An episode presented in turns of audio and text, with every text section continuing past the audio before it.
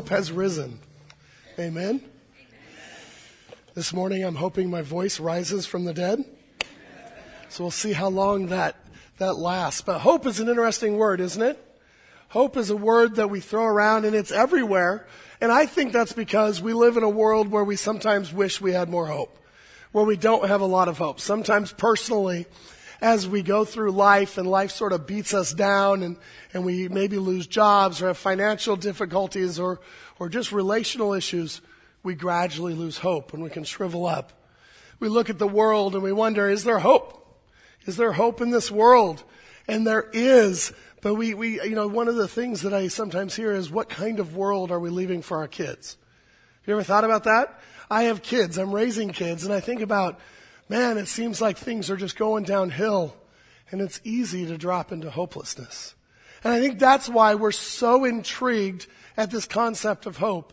As the video said, sin has often robbed us of our hope. We sang about that in several of the songs that sin can, can keep us in bondage, keep us in hopelessness. But today, He is risen, and it proves that there is a hope that is beyond the world's understanding. And we want to explore that today. I want to explore hope and the different ways that we use hope and, and the, the idea of what does the resurrection, how does the resurrection prove that we have hope that will never end? Hope that we carry with us beyond Easter, beyond this morning. You know, the worship team did a wonderful job of, of having us worship through the whole weekend, right? We worshiped through the cross and we worshiped through the emotion of the cross and by his stripes we are healed. But then we worship through the resurrection and we celebrate and it's a happy day because our sins are paid for. And we move from hopelessness to hope. But think about how do we use hope? A couple questions for you or a question for you. What are things you hope for? You guys can talk. Raiders Super Bowl. And so we have different kinds of hope, right? We have wishing and hoping.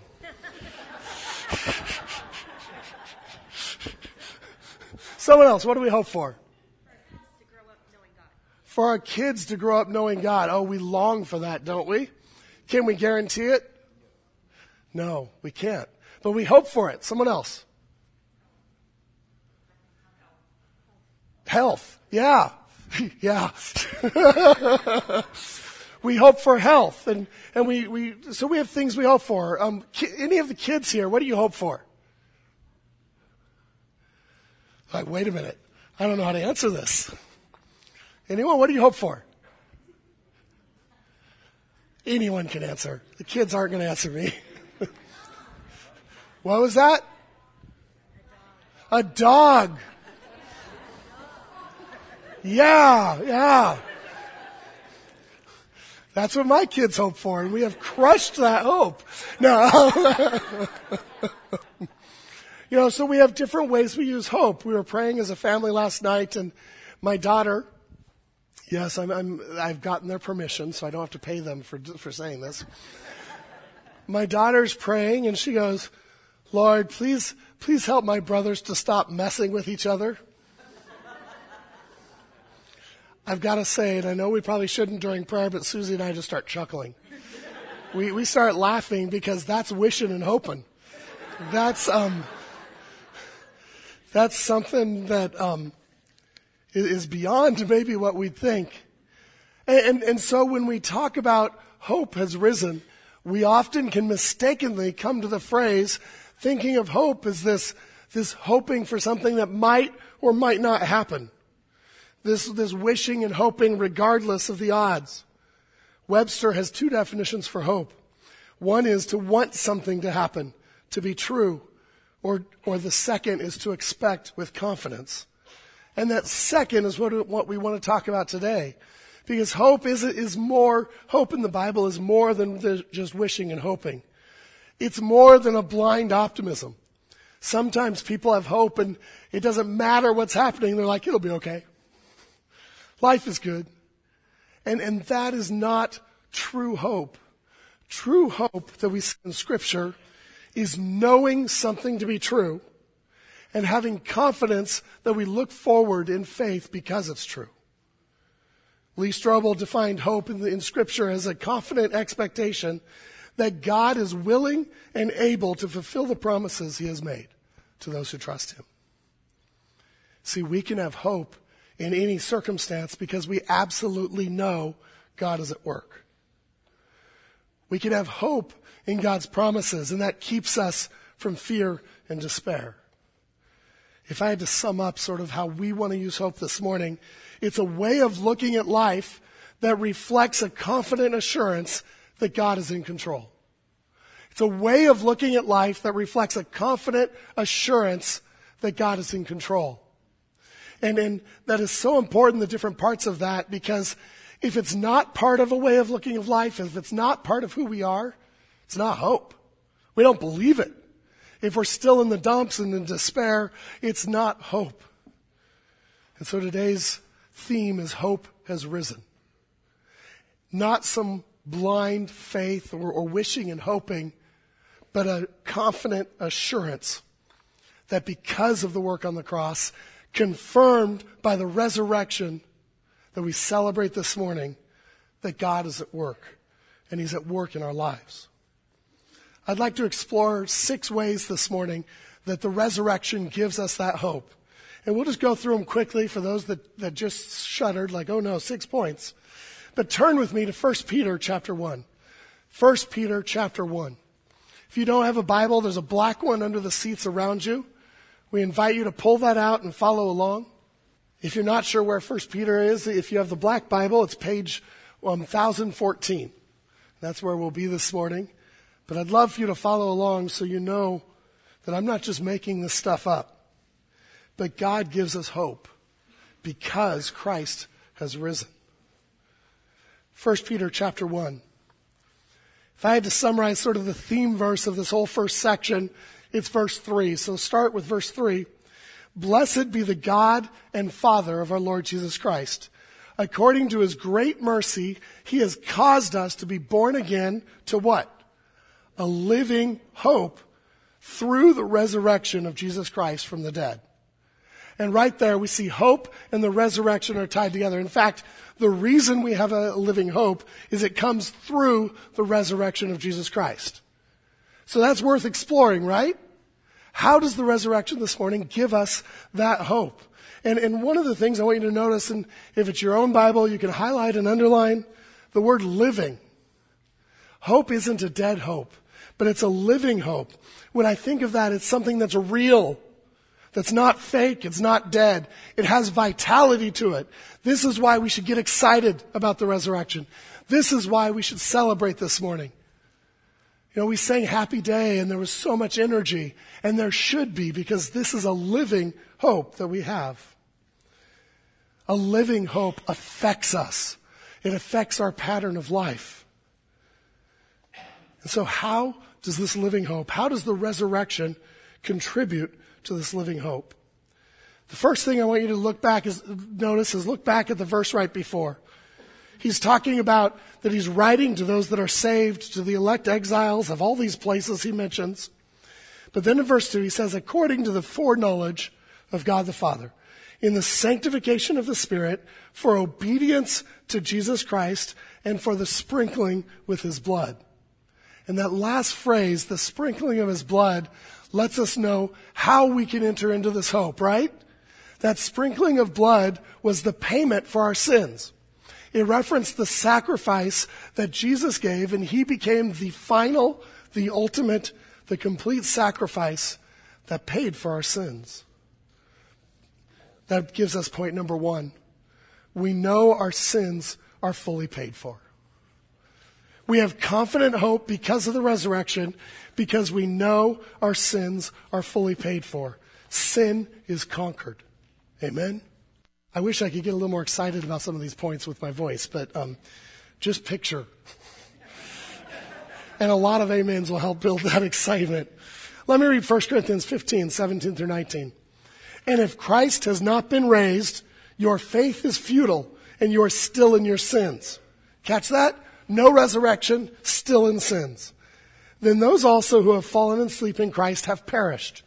If in Christ we have hope in this life only, we are of all people most to be pitied. The whole chapter of 15, and we studied that a couple years ago, talks about the resurrection and the hope of the resurrection. And here we see that the resurrection is tied to whether our sins are paid for in verse 17 there. So let, let, let me sort of explain this to you.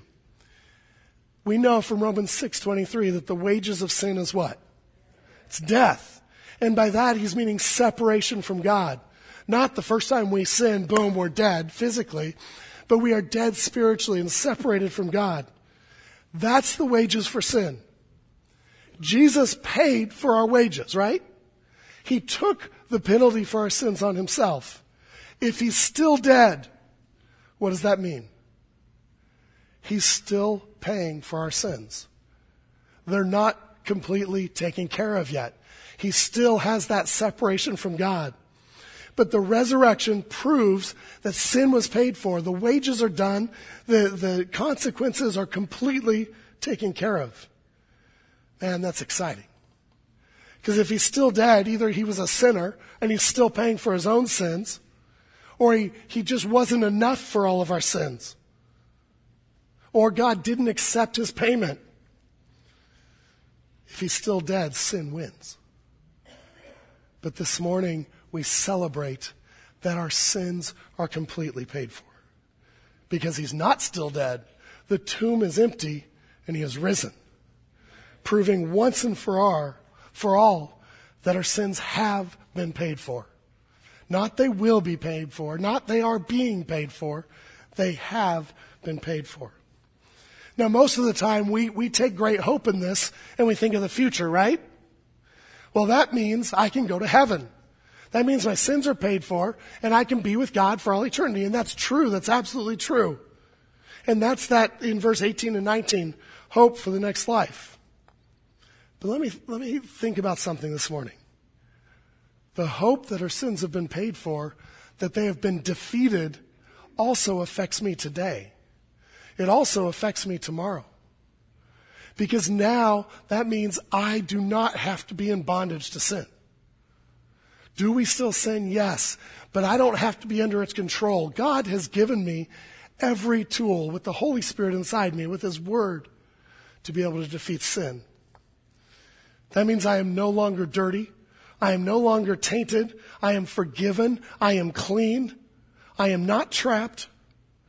The habits of sin do not control me anymore. I can go to God. I can see His victory in my life. See, when, when we think of hope versus hopelessness, Satan would like to convince us you are trapped in your sin. You will never overcome that. And I know full well there's sins we struggle with, right? Every one of us struggle with specific sins, but this gives us hope that God can help us overcome that. That is not the end.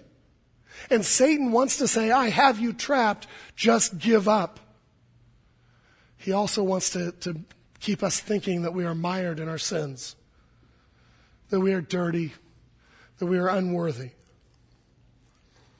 And because of the resurrection, Jesus says, No, you are, not because of you, but because of me.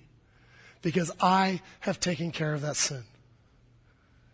When we wallow in our sin, when we continue to give in to that, we're challenging the resurrection.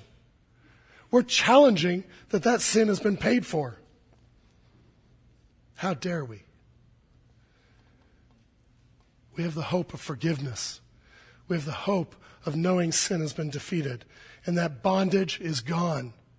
That guilt is gone. And that's another weapon Satan will use. He wants to keep us dwelling on our past, right? And what we've messed up and what we've blown. And Jesus says, What do you mean? I took that on the cross.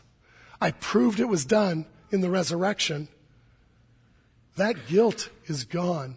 You are not condemned before God. Why allow yourself to be condemned before anyone else? This isn't a wishing and hoping. This is an absolute confidence that sin is taken care of. The resurrection proves that. The next thing we know, and, and, the next way that the resurrection gives us hope, is what we often think of. We know death is not the end, and we will forever live with God. Death is conquered. It's done. And so what this life is not all there is. When I die here, that's not the end because I know that from the resurrection. Let's read on in the first Peter passage, starting at verse 4 that you have in front of you. We have this living hope through the resurrection of Jesus Christ from the dead to an inheritance that is imperishable, undefiled, and unfading, kept in heaven for you, who by God's power are being guarded through faith for a salvation ready to be revealed in the last time. And verse 4 should make you smile. It is an awesome description of eternal life, to an inheritance, to a future life with God that is imperishable, it'll never end, that is undefiled, it'll never be tainted or stained, that is unfading, it'll be just as incredible the first day of heaven as the infinite day of heaven that we are with God. Kept in heaven for you. It's His strength that protects it. The resurrection proves, according to this and according to God's word, that we have this inheritance. You know, we could, we could go with the wishing and hoping again, and we hear people say, Oh, I hope I'm, I'm reincarnated as, I don't know, something, a dog that we're wishing for. or, I hope I've done enough to earn God's grace. Or, I, I hope that I've gone to church enough, or I hope that I've paid for my sins enough. And what these verses remind us is there's a living hope in the resurrection that says, You will be with me forever. Doesn't matter, you will be with me forever if you just repent and believe on me. See, I know my sins are paid for. I know my inheritance is promised because I know God is so powerful he can raise his son from the dead. And so we know that there's a confidence of eternity that nothing can spoil. That living hope, that knowing that there's nothing that can spoil that, man, that, that's, that's something that will change our outlook. It should change how we live. This next week, if you go through the week saying, oh man, I just don't even know if God's pleased with me. I don't even know if I'm right with God, if there's a future for me. You'll live a certain way, right? You may try hard and have all kinds of good works, and there's this fear, though. But if you know that your future is secure with God, there is a, a, a, gratitude that comes from that. There is a desire to follow God, not because I'm afraid, but because He is incredible, and He is loving, and He is righteous, and He is holy. Just look at the next few verses. Because this whole passage is about this living hope from the resurrection. And the next few verses talk about how this changes how we live now, how this affects us. In verse 6, in this you rejoice, in this living hope, in this inheritance that God has given, though now for a little while, if necessary, you have been grieved by various trials. And the first thing we see is knowing that this life is not all there is, that we have an eternity with God, helps us get through difficult times. Because any difficult time here is temporary. It will pass. And we know that whether we're dealing with sickness or loss of job or all kinds of pain, that this isn't all there is. We have a, an eternal future with God where all that will be done. And so Peter says, In this you rejoice in the resurrection because you know that there's something beyond this life. In verse 7, so that the tested genuineness of your faith, more precious than gold that perishes, though it is tested by fire, may be found to result in praise and glory and honor at the revelation of Jesus Christ. And we see that when we hold this hope, when we have this outlook, it results in praise and glory and honor. The revelation of Jesus Christ there is referring to when he comes back. Because of the resurrection, because we know he's alive, we know he's coming back. It would be really foolish to talk about the second coming of Christ if he was dead in the grave. And there would be no hope. And Peter's reminding us he's coming back. And so even through testing, we can give hope and praise and glory and honor. In verse 8, though you have not seen him, you love him. And, and the, the promise of life with him, of eternal life, this valuable inheritance, makes love well up within us. Though you do not now see him, you believe in him. You rejoice with a joy that is inexpressible and filled with glory. That's why it's okay to rejoice as we sing this morning, because that should be our response to the living hope. Oh, what a beautiful way we see this hope of an inheritance change us. All through Scripture, we see the, the idea of, of God's salvation and, and this blessed hope corresponding to we should live differently. We should live as people with hope. I'm amazed when I talk to people or visit people in the hospital, and maybe people who I look at and say, Man, your circumstances are dire. And, and I hear nurses and doctors and people say, I, I, I can't understand it. They are just so hopeful. They are joyful. And it's because their hope isn't in their health. Their hope is in a living God who rose from the dead, who says this is not all there is. There is something other than this life that we live for. Finally, when we think of this hope and we think of the, the hope of a, an eternal inheritance, the resurrection helps us know that because if God raised Jesus, we know he can raise us. If God can't raise Jesus, you have no hope after this life. You'll be dead and stinking for a long time. But because God proved he could raise his son that took on the sins of the whole world, he could raise any of us. That's trivial. And so that gives us an assurance. See, this isn't a wish and hope, and this is an assurance. I know God raised Jesus on this Easter so long ago. I know he will raise me, and I have a future with him.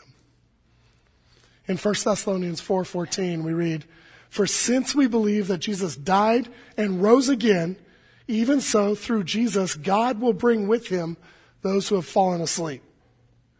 And it doesn't just mean the people falling asleep here. He's talking about death. He's talking about those that have died. he says, We know because Jesus rose again, he's going to come and bring the rest of those that have died. And we can go on and on with, with verses about this. There are so many. But, but I, th- I think as I, I think of how this works out, I think of Revelation 1 when we see Jesus in his glory show up and it says, I hold the keys of death and Hades. And he's saying, I have the authority over something as, as significant as death. Death that we don't have authority over. We, we fight and we look for ways to extend our life, but we can't beat death. We never have, and we never will. But Jesus holds them in his hand. He has authority over those. Isn't that a great confidence that He can raise us from the dead? Amen. See, Him proving that He can do it proves that He will do it because He's promised that He will. It proves that He can do it. An illustration I've used before, but I think it, it really fits here. If I stand up here and say, I have a plan to make you a multimillionaire and for only $99 in three easy installments, I can share that plan with you and you will be a multimillionaire. Now you could hope in that, right?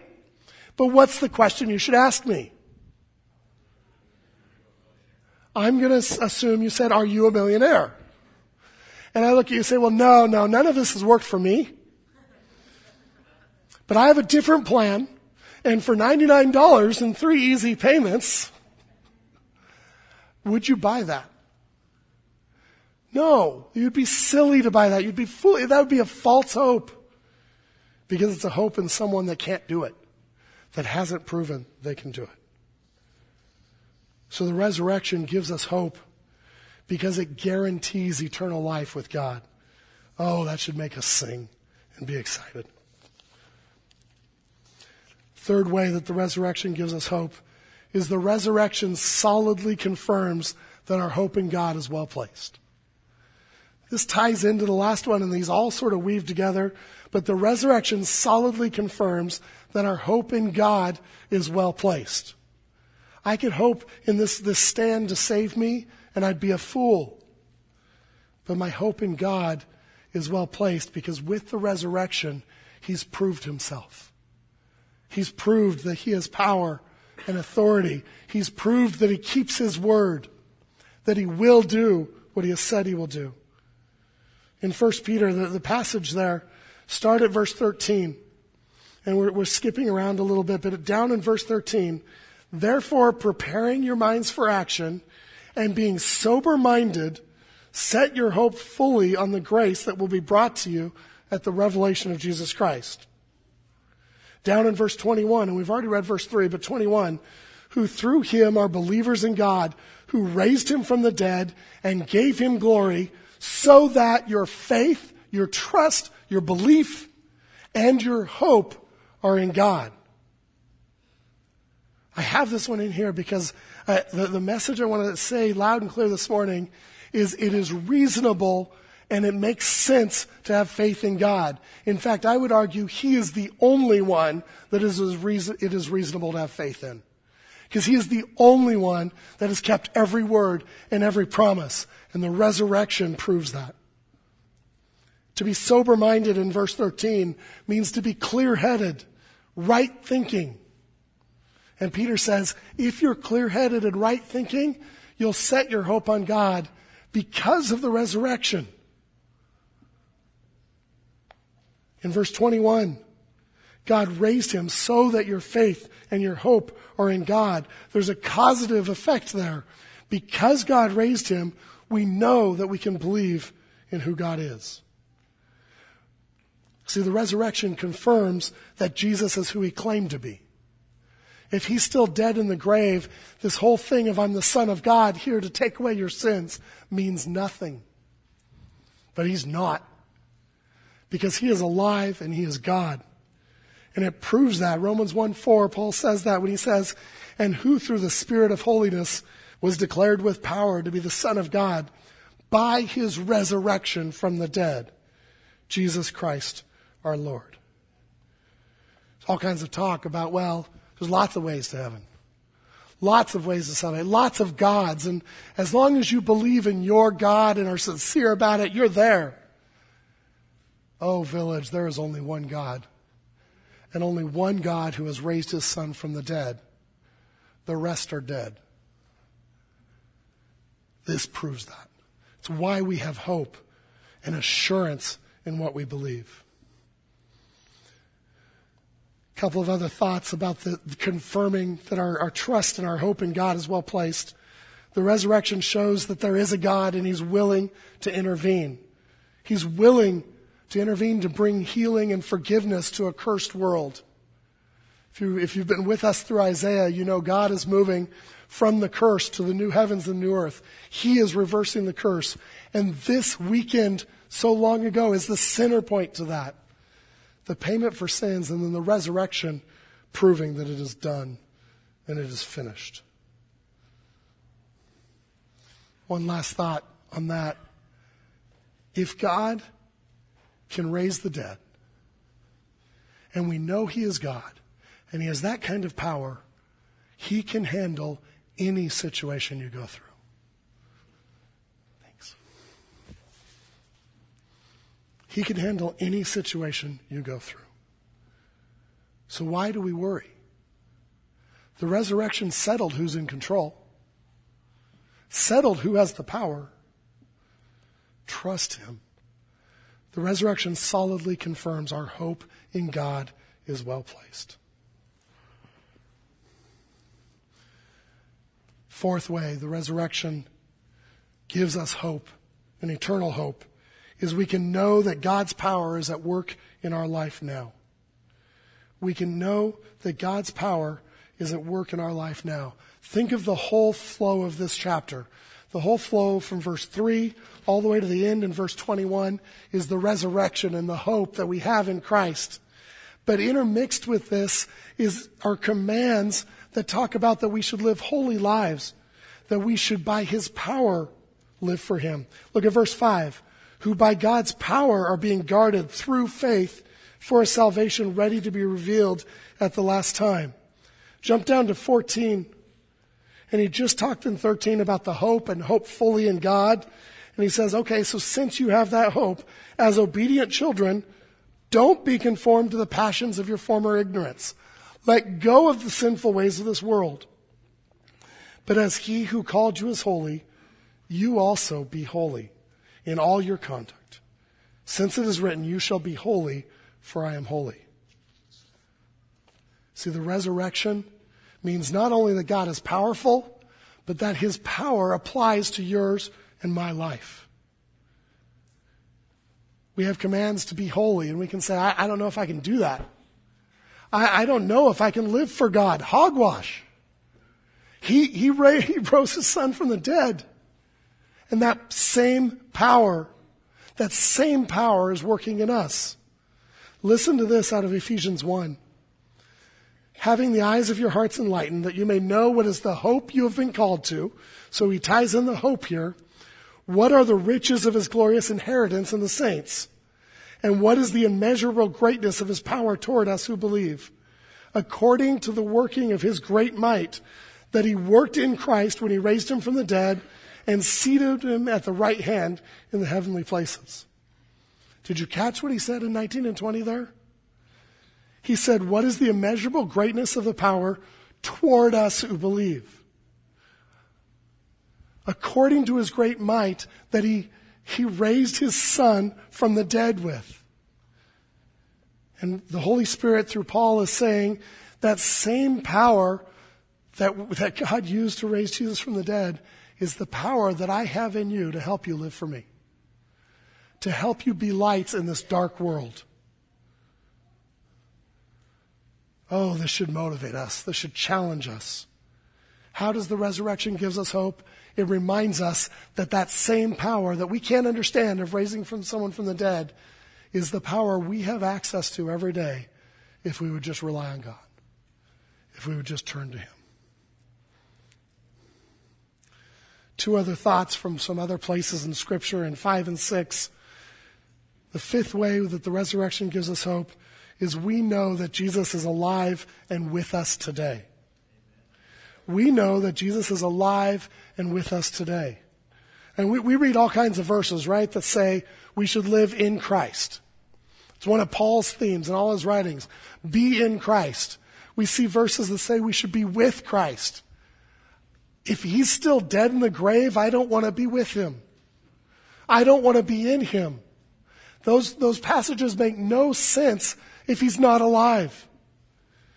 But the resurrection gives us hope that Jesus is alive and he's with us and we are living in him.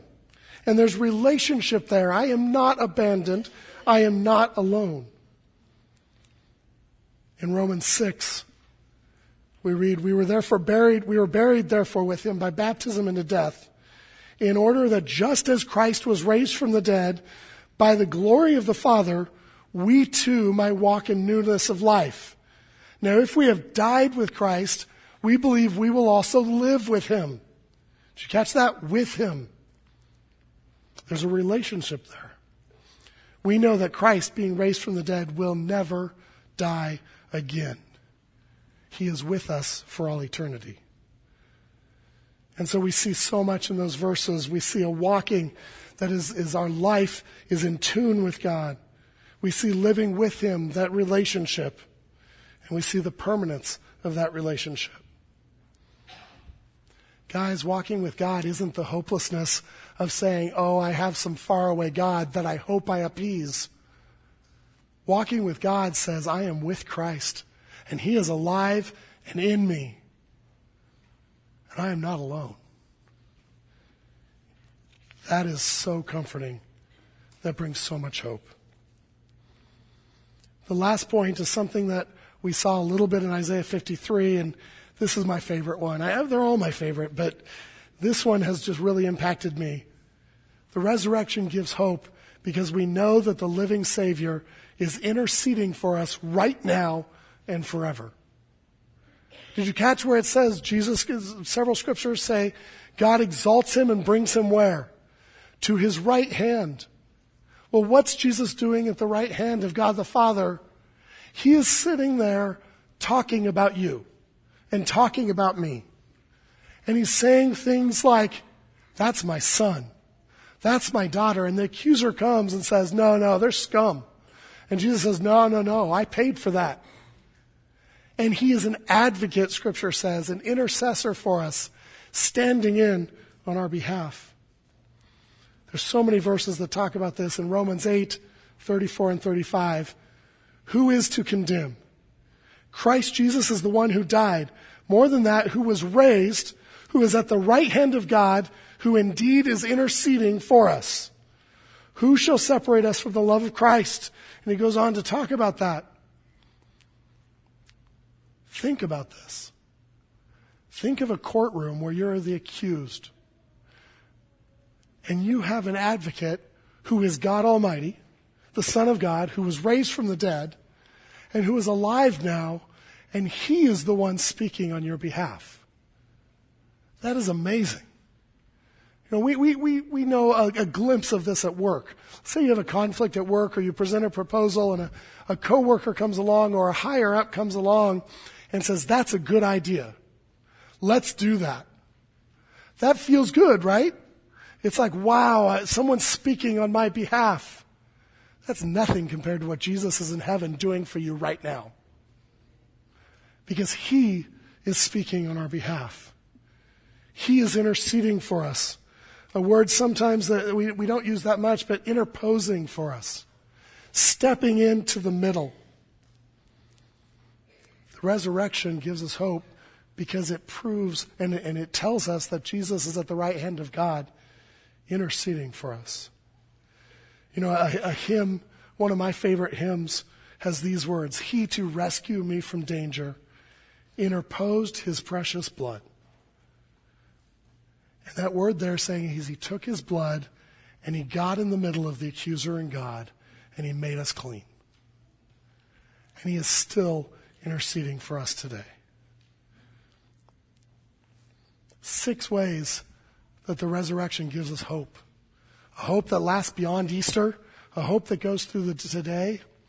And, and, and I end by asking you, where is your hope? What do you hope for? Is your joy this week going to be if you get a dog? Or because Jesus rose from the dead and guarantees your sins are taken care of and guarantees you have inheritance and guarantees that God is God and the Son of God, Jesus Christ, is God?